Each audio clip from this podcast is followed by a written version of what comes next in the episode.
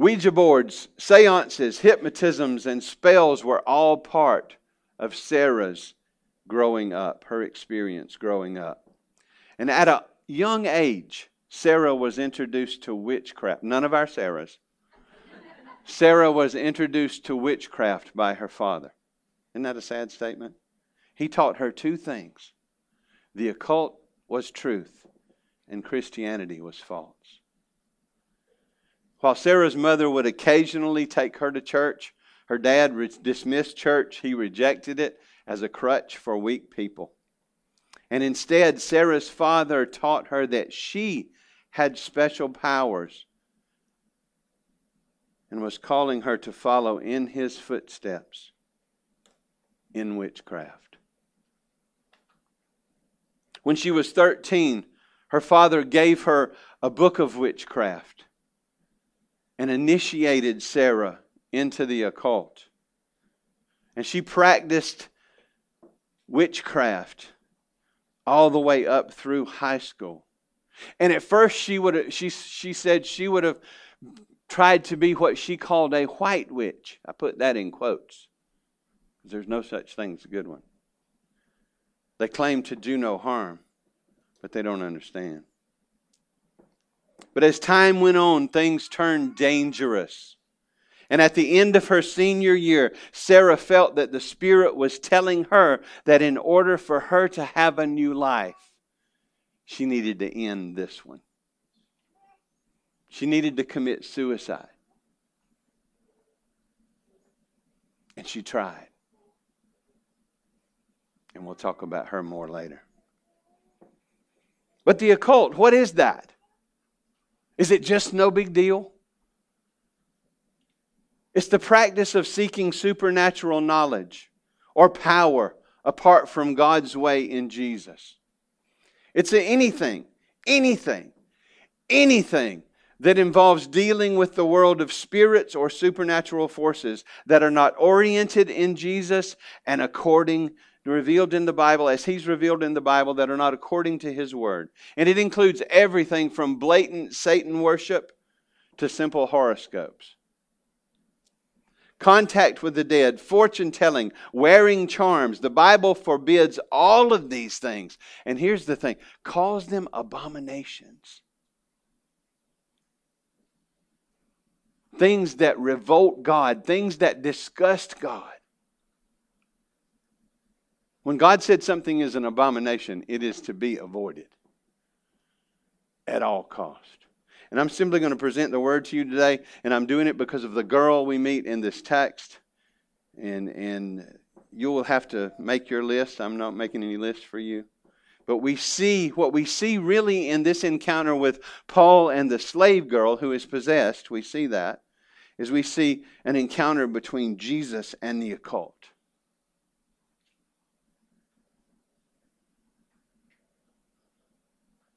As we know, we're in the middle of the second missionary journey. Um, things are going well. Lydia has been converted.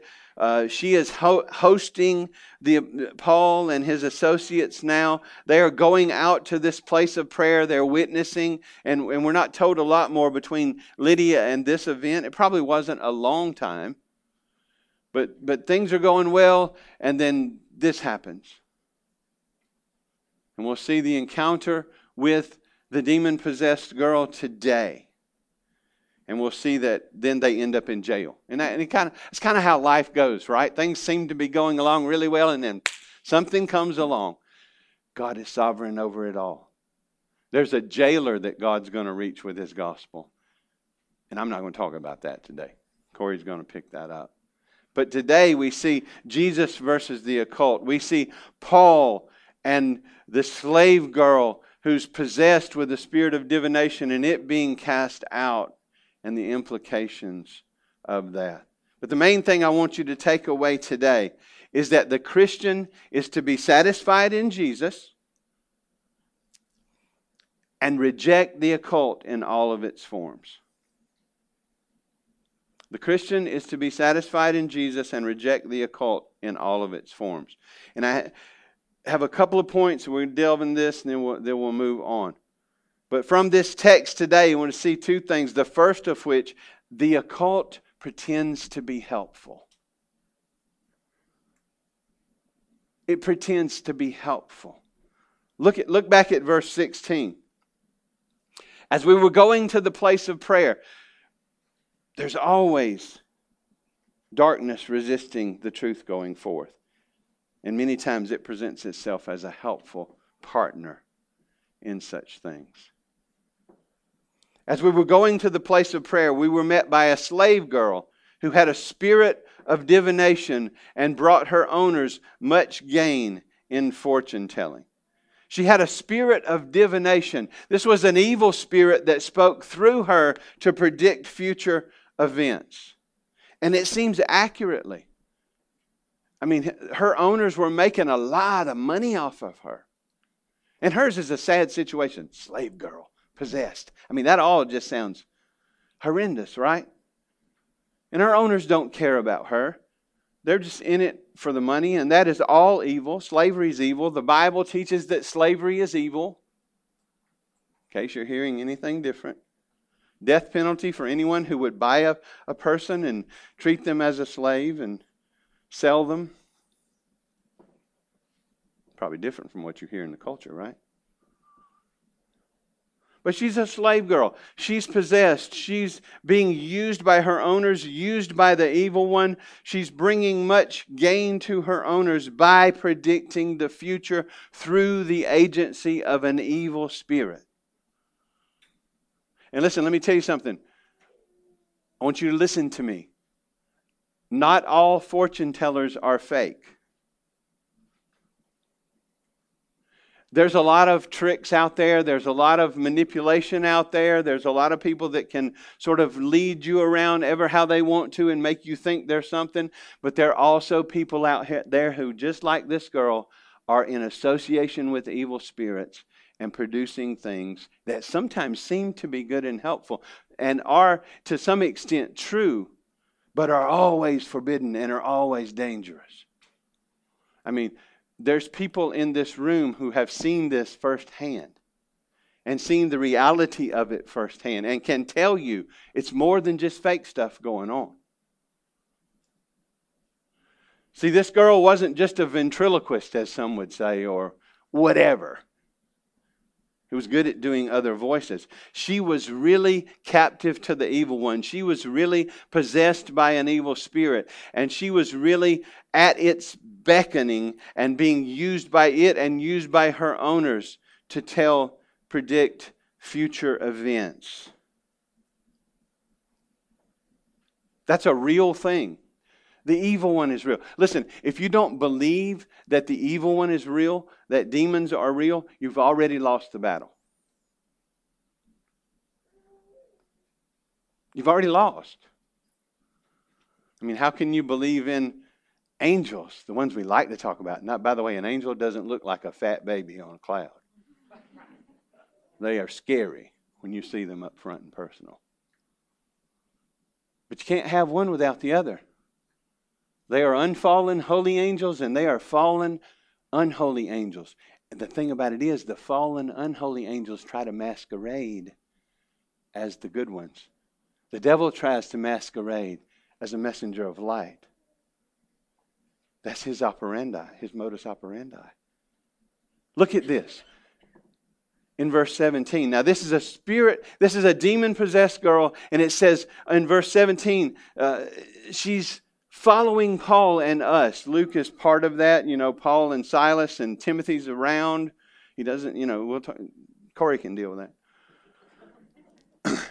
but she's following us, she's dogging their steps. And it's interesting. Like, she doesn't say, don't listen to these guys. They're not preaching the truth. These are wicked men. Don't listen to them. Don't follow them to the place of prayer.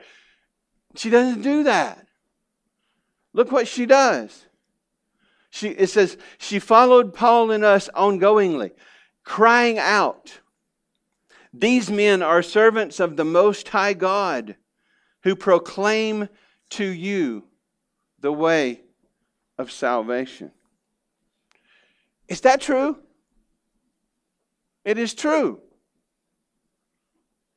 I mean, see, the devil doesn't always do what we think he's going to do.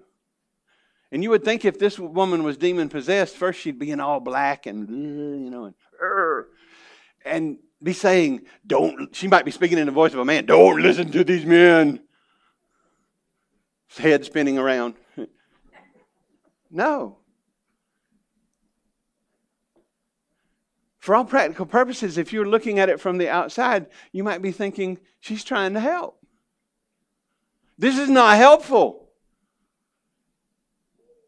But she's trying to help. She is masquerading as helpful. Many days she does this. The Apostle Paul was very patient with her. So think about this. If she followed them around for many days, how many times did she hear the gospel? How many times did they try to reach out to her? You know, it had to be a lot, right?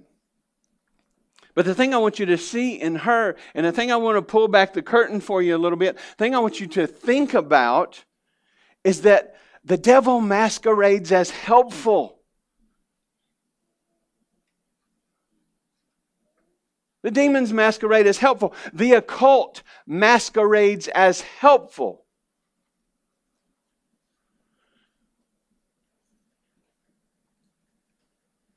His name is the accuser. He's also the deceiver, the father of lies. And he's very crafty. He's been doing it a long time.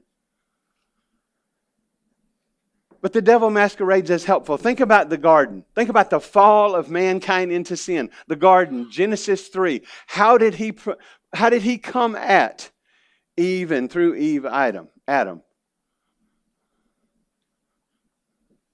God's withholding something you need. And really, if you have this thing God's withholding from you, it will help you. You can make your own decisions then. You can be your own God. And you can be like God. Just follow me. I'll make it easy. Well, God makes it hard on you, but I'll make it easy for you. Can you hear the hissing? And the evil question Did God really say? But see how he presented himself? Listen, I'm the one trying to help you here. God's not in it for your best, but I'm trying to help you here. I'm trying to set you free. I'm trying to empower you. If you'll just listen to me. See, behind the scenes, the evil one's always working for our destruction. But face to face, he presents himself as helpful, what we need. I'll just give you, I'll give you whatever you want. Think about, I mean, if he's bold enough to come at Jesus, dude, you're hungry. You're the Son of God. You can turn these stones into bread. You can fly. Just worship me, and I'll give all this to you without the cross.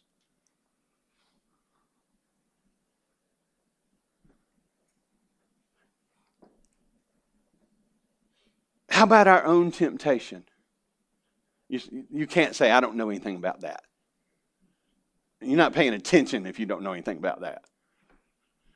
Sin always presents itself as helpful, doesn't it?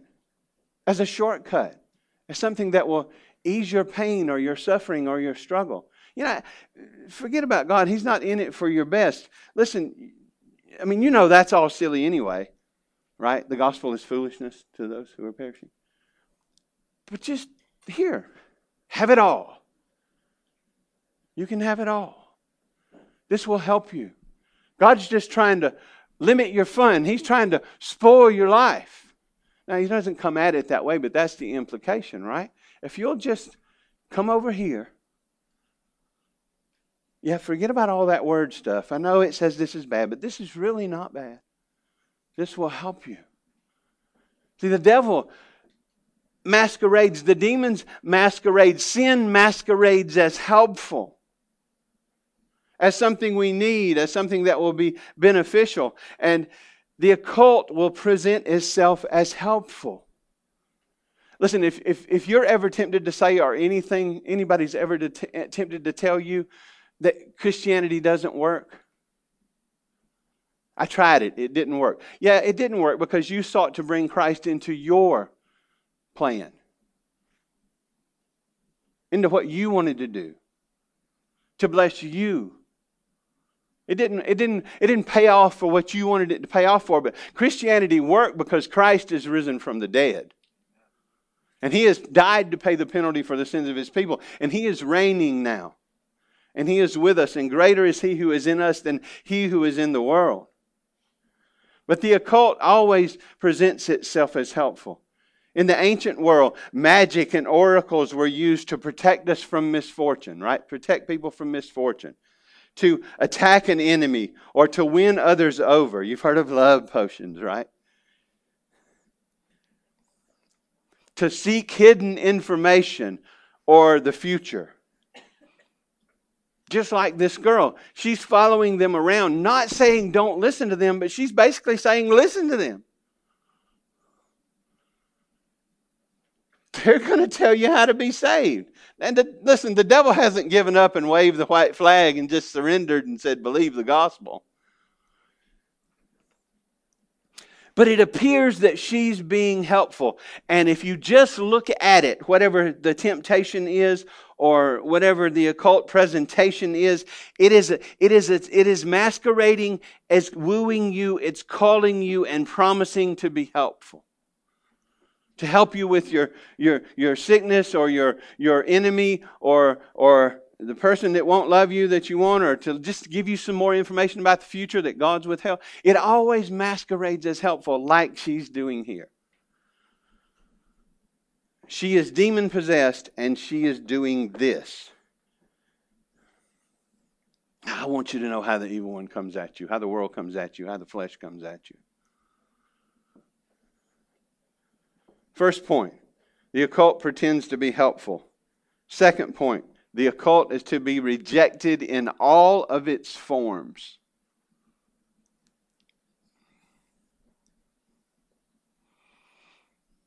It's spiritual arsenic.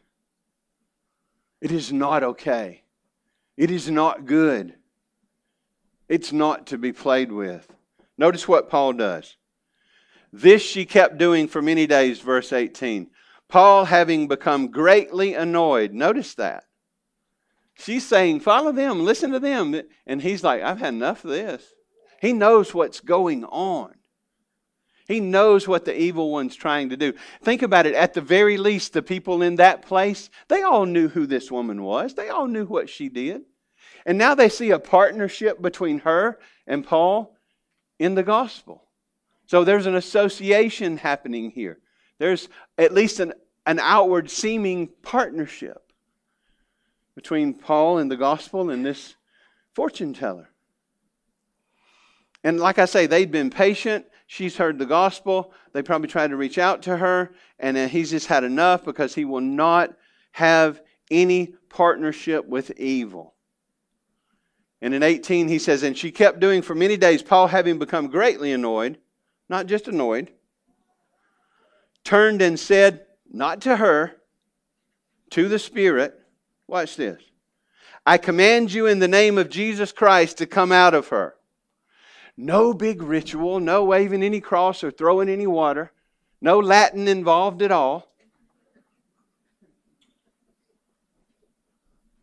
I command you in the name of Jesus Christ to come out of her. Bang! And it came out that very hour. And don't we wish we had more information on what happened to her after that? We hope the best, we think the best, we're just not given anything else because that's not the main point. One thing we do know is that Paul and Silas are going to be lied about and thrown into prison because of that very encounter, casting that demon out and costing those people profit. But to see, that's God's sovereign hand at work, taking them into the prison. Why? so they can witness in the prison and others can hear the gospel and the, jailer and his family and on we go will be converted but corey's going to tell you about the prison part but i want to show just as paul would have no partnership with this, this demon possessed woman just as he would no longer allow her to keep doing what she was doing just as he commanded, saw the evil spirit, recognized what was involved, and cast it out in the name of Jesus. Rejecting any partnership with the occult, any participation in the occult, that is in accord with the teaching of God's Word. And that's why, from this occurrence, see, this is not a sermon on how you can cast out a demon. That's you come the wrong place. Right? This is about what's bigger and what's really going on. Cast it out. Acts of an Apostle. Done with that. Rejecting all partnership with evil. Rejecting the occult or the ways of Satan or the power of Satan in all of its forms. He rejects it. And let me just give you a glimpse and this is just a glimpse of what God's word says about the things like what she was doing. You know, you have a lot of things going on. I mean, I think there's more Wiccans today than there are Reformed Presbyterians. I think I heard that stat. Right? It's growing among young people. They're seeking power, they're seeking something that's real. Witchcraft is a growing thing. Right? As the culture slides, you have to expect things like this. But you need to see what the Word of God says about it. Is casting a spell innocent? Is a horoscope? Is a fortune telling? Is, you know, non gospel philosophy? Is it okay? Look at, look at Deuteronomy 18, and it'll be on the slide. You can turn there if you want to. You can go back and consider this. It's, it's the fifth book in your Bible, it's the second giving of the law. They're about to go into the land after the former generation has died off because they were unfaithful to God. So Moses is once again going over the law with them, once again teaching them, preparing this new generation to go into the land and to take the land. And God has been very patient with the people in the land, but they persist in their sin. His word said He's given them time, time to repent. They, they've refused to repent, and they are involved in very wicked practices to the point of sacrificing their children and building them into the foundation of their house because they think it'll please their God and make things go well with them. This is not an innocent people. This is a sinful people that is coming under God's judgment. And Israel is just uh, his instrument of judgment. He's the king of the nations, all authority in heaven and earth. Anyway, but at, before they go into the land, they're warned about the practices of the people in the land. They're, they're told what the people in the land are doing and why those people are being cast out. And Israel is warned not to participate in the sins of the people of the land. Now, watch this in, in, in Deuteronomy 18, verse 9. And I'm not going to spend a lot of time here. Just basically read it for you and make a few comments.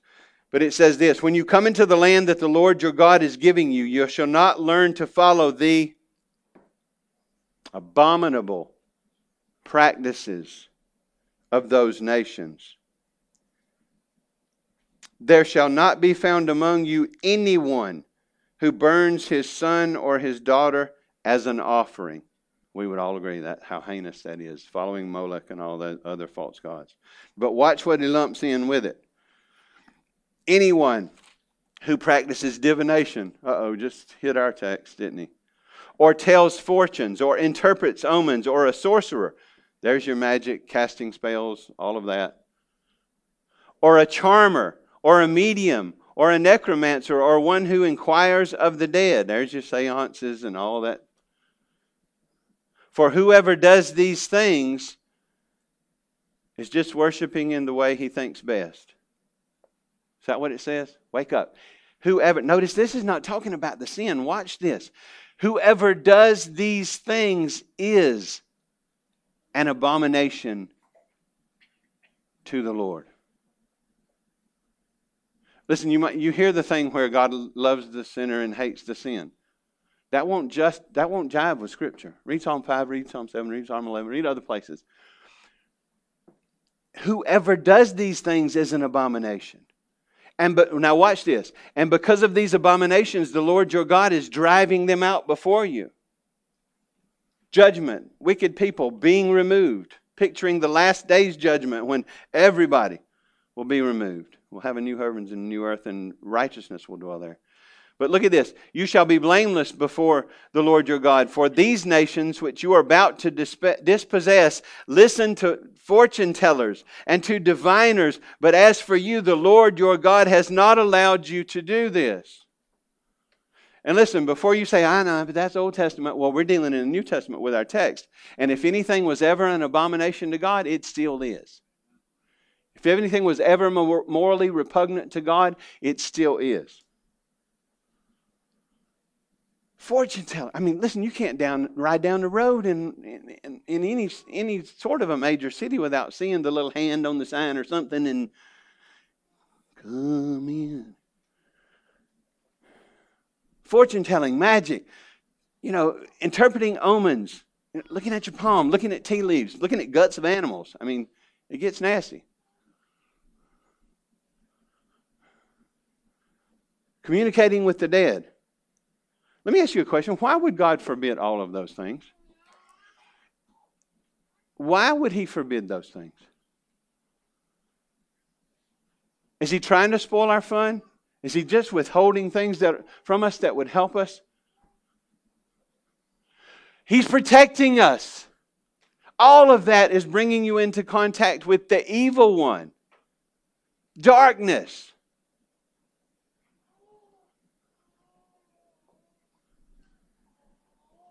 And he says, none of that. There should be none of that among you. This is so serious that these people are being judged and removed from the land. Many will be killed because of their involvement in the cult, because of their rejection of the true and living God, because of their following after the ways of darkness.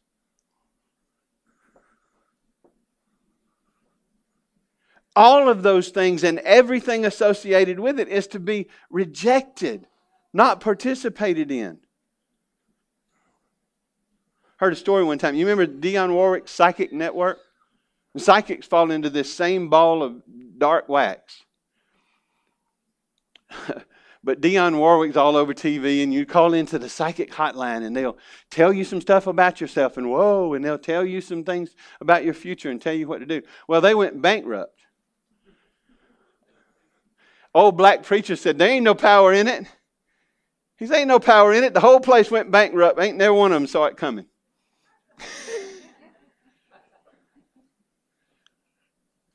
but there is power in it. It's just dark power, it's satanic power, it's evil spirit power. Listen, you may be, especially young folks, you may be dabbling in some of this. Does that mean God's going to kill me? No, but it does mean He's calling you to repent of it. He's pulling the cover off of it. How many of us think it's innocent to read our horoscope? Come on, I'm going there.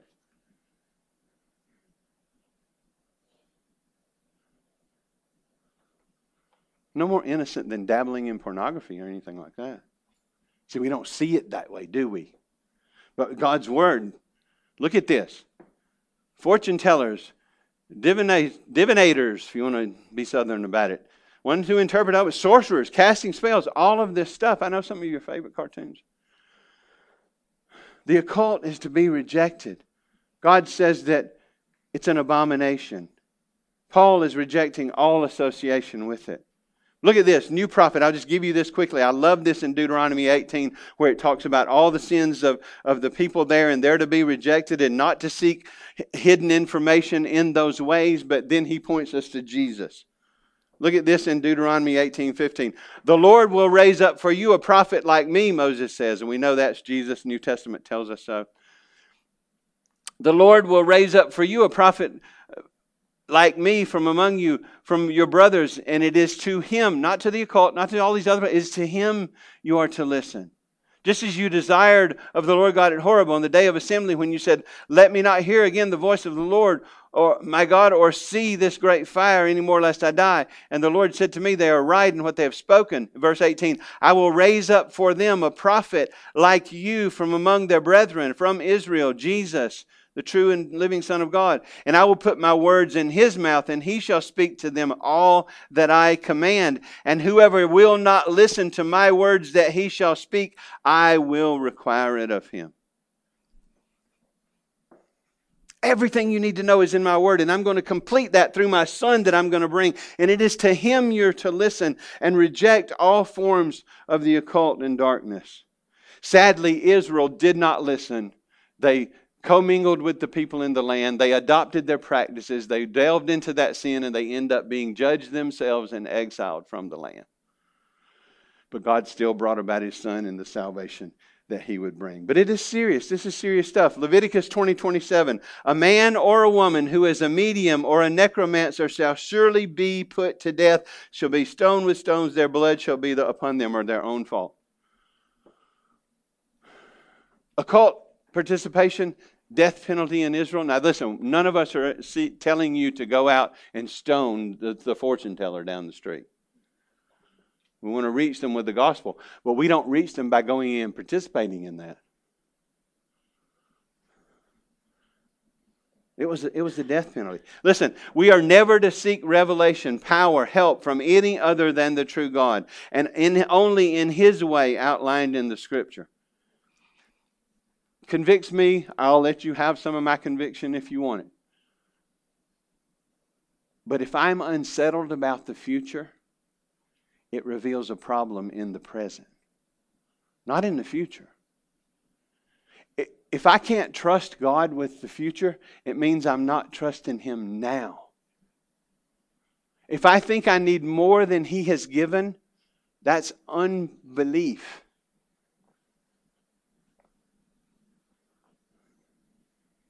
People seek this stuff because they think they need to know more. Man, our curiosity is strong, isn't it? And if I just know what's going to happen, I know how to deal with it. No, you won't. But that's not really the question. The question is not, is it profitable? The question is not, does it work? The question is, does it honor God? Is it God's way? Is it the way He's commanded us to go? Because I'm telling you, if you go at the occult with the question, does it work? Many times you'll come into contact with people who are real in the sense that they're really associated with evil spirits who will tell you things that you didn't tell them and it'll freak you out. They'll tell you about your future and they'll tie you into themselves, promising to be helpful all the way you're running deeper and deeper into darkness. If God hasn't given it to us, we don't need it. Now, He hasn't told us that every bit of knowledge, right? But he's told us in his word either directly addressing all of life or principles that will help us deal with all of life. And he has certainly been clear about the occult. No participation, no dabbling, no playing with. If I'm unsettled about the future, I'm not trusting him in the present. See, we think we need more information about the future so that we can trust him with the future. No, we look back to trust Him, not ahead. We look back to Jesus, to His life, death, burial, and resurrection. If God will do that for me, if He's given me faith in Jesus, He's promised me that He's got me, He's with me, He's for me, I, I don't have to know everything. I can trust Him. Now, I don't always, right? We, we, we deal with worry, don't we? We have to repent of that. But he, if I trust him in the present, I know that he holds the future. And listen, knowing him is enough. Knowing him is enough.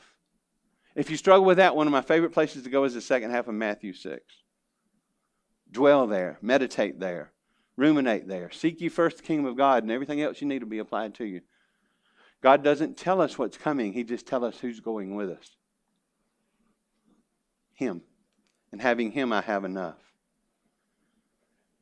So when I'm worried about the future, I realize I'm not trusting Him in the present. And I try, through His Word to repent of my unbelief. Secondly, we're to be satisfied in Jesus. This is an implication, but we have everything we need in Jesus. I'll just give you one passage. Now listen to this passage, it'll be up. 2 Peter 1. His word is all of the revelation it's all of that that we need to know. Again, I'm not saying you don't need to study nuclear and uh, all the things, but this is all of the direct revelation from God or from spiritual revelation that we need. The secret things belong to God, Deuteronomy 29 29, but the things that are revealed belong to us and our children. Look what it says. Verse 3 His divine power has granted to us all things that pertain to life and godliness through the knowledge of the future. Y'all not reading with me. His divine power has granted to us all things that pertain to life and godliness through the knowledge of Him who called us to his own glory and excellence, by which he has granted us his precious promises, his great, very great promises, so that through them you have become partakers of the divine nature, escaping evil lust, escaping the world and its sin. What we need is a knowledge of him, and we get the knowledge of him through his promises, which is his word. Everything that pertains to life and godliness, I find here. The sufficiency of Scripture is here. either directly addressed or principles applied. All of the revelation from God that I need is here. Everything we need for life and godliness is found in Him, and we know Him through knowing His precious and great promises. Peter said, having His word is better than being there and witnessing Jesus and the Mount of Transfiguration and his resurrection and all that. Us having his word is a better situation than that. Prayer is the only connection we need to true power. See, magic seeks to coerce the gods, to get God to line up with my plan, to just do it in a certain way. That's why all the health and wealth stuff, I talk against that, right? A lot of ways for you to box God in and get what you want. God, you got to do it for me because I got 43 people praying for me.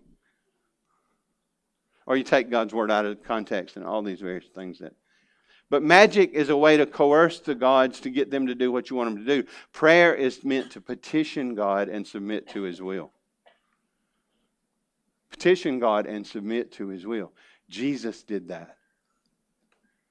See, not my will, but yours be done is not a faithless prayer. My Savior prayed that way. And I'll quit pretty much with this, but you know, one of the works of the flesh that Paul says people who practice won't be in the kingdom of God, won't don't have salvation, aren't right with God, is sorcery or magic, casting spells, and everything that goes along with it. But Galatians 5 19 to 21. Now the works of the flesh are evident sexual immorality in all its forms, impurity, sensuality, idolatry, sorcery, enmity, strife, look, jealousy Look at all these things in this list together fits of anger, rivalry, dissensions, divisions, envy, drunkenness, orgies, and th- things like this. I warned you, and I warned you before. I warn you now that those who do or practice such things will not inherit the kingdom of God. Sorcery is on the list, which is magic.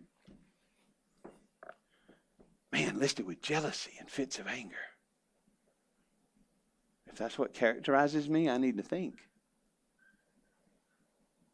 So, a little bit of application, we're done.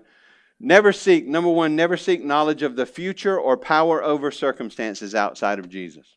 And Jesus has clearly told us the occult is not in me, not my way. Never seek knowledge of the future or power over circumstances outside of Jesus. Never. If God hasn't given it, you don't need it. That's how we have to train ourselves. We don't need more than He has given us in His Son and in His Word by His Spirit. Number two, cut all ties with the occult. Maybe, maybe you know some people that are doing this, and maybe you're involved in it yourself. You don't participate in sin to reach sinners. Cut all ties with the occult. People, web, books, tweet, whatever no partnership with darkness, with the occult. It is never helpful in the long run. It is never helpful to disobey God. It is never helpful to dishonor God. It is never helpful to not believe God. It may seem to pay off in the short run. Just like, you know, the scripture is real. There's pleasure in sin for a season, but the end thereof is death. It's never beneficial to go against God and His Word.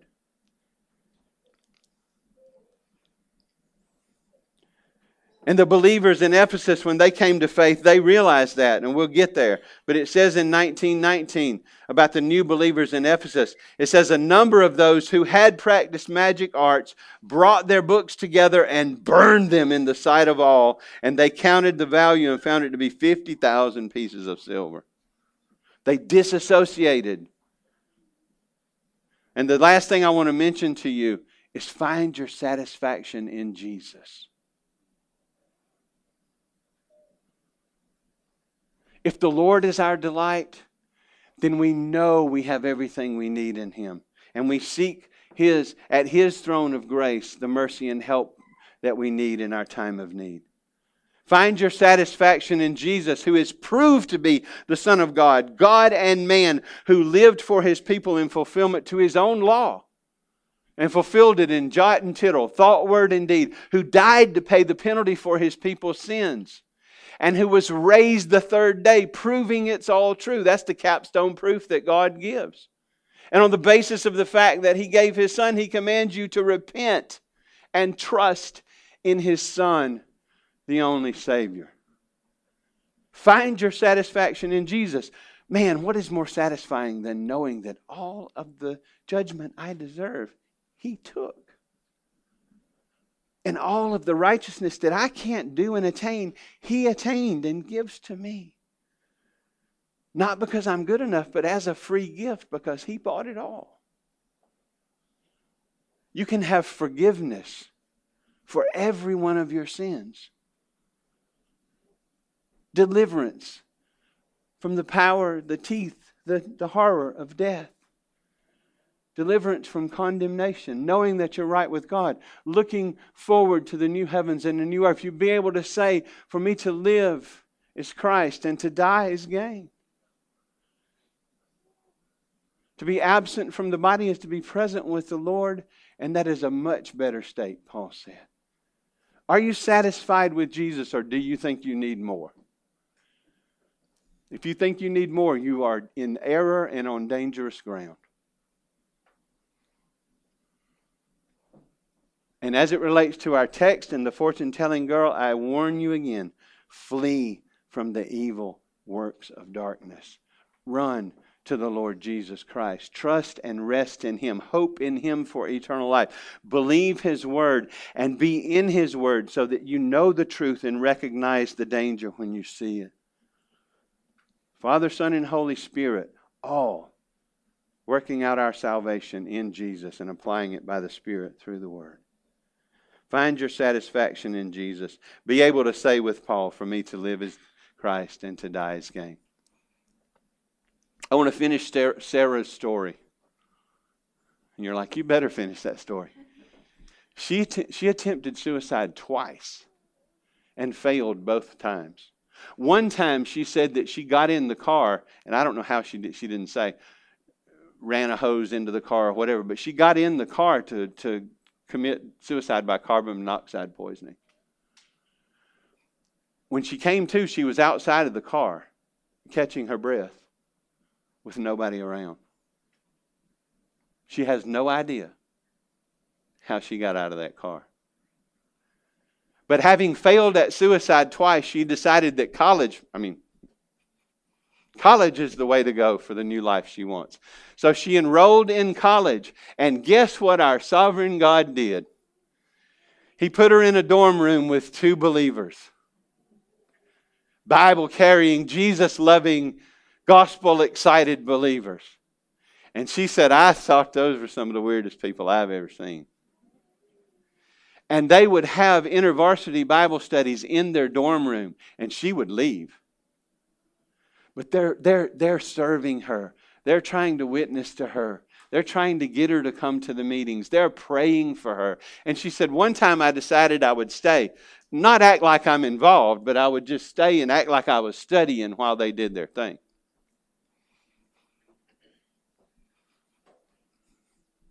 Long story short, she ends up accepting an invitation from one of them to go to an InterVarsity meeting where she hears the gospel, is convicted of her sin, and turns and trusts in Jesus. She completely cut all ties with witchcraft. And she'll tell you there's no white witch and black witch, they're all just darkness and deception. She completely cut all ties. She, she was voraciously thirsty for the word. A lot of challenges in her life, but God had put Christians around her to help her, and she, she, she has now a passion for youth that they might come to really know Jesus, to reject all the ways of darkness and trust and rest in Him. So, Sarah's story is a story of grace. It's like there's grace for us as we have pursued sin, we can repent and turn to God and know that He is a forgiving God because His Son has paid for that forgiveness. Sarah was saved. You can be too. And you may be. For those of us who know Jesus, disassociate with all forms of darkness. For those of us who don't know Jesus, repent, disassociate, trust, receive the Lord Jesus Christ. He will save you, He will forgive you of all of your sin, clothe you in His righteousness, make you a child of God, give you hope that lasts not just for this life, but for the life to come. Trust and rest in Jesus, like Sarah, like I hope the girl in Acts chapter 16 did. I'd love to have more information on that. But turn and rest and trust and be satisfied in your Savior. To live is Christ. Let's pray. Father, we praise you and thank you for your word. We pray that you would help us to see the darkness for what it is in every form that it is, to never be presuming on your grace and running into sin, to never be flippant about evil, uh, to never be driven or scared of it either, but, but just to be willing to repent of all sin and trust and rest in you. Set us free from the schemes of the devil. Thank you that he who is in us is greater than he who is in the world, that the very Son of God dwells in our hearts through faith by his Spirit. And Lord, for those of them who don't know you, I pray that you would bring them to faith, either those in this room or listening over the internet, that you would work faith and repentance in their hearts. God, have mercy on us and help us to see all of life through Jesus, through your word, seeking to honor and live for you and rejecting all forms of evil out of love for you. Help us, Lord, to trust you. Help us to rest in you. Help us to be satisfied in you and be glorified in our lives. And help us to be sharing the gospel through which others can be set free. It's in Jesus' name that we pray. Amen.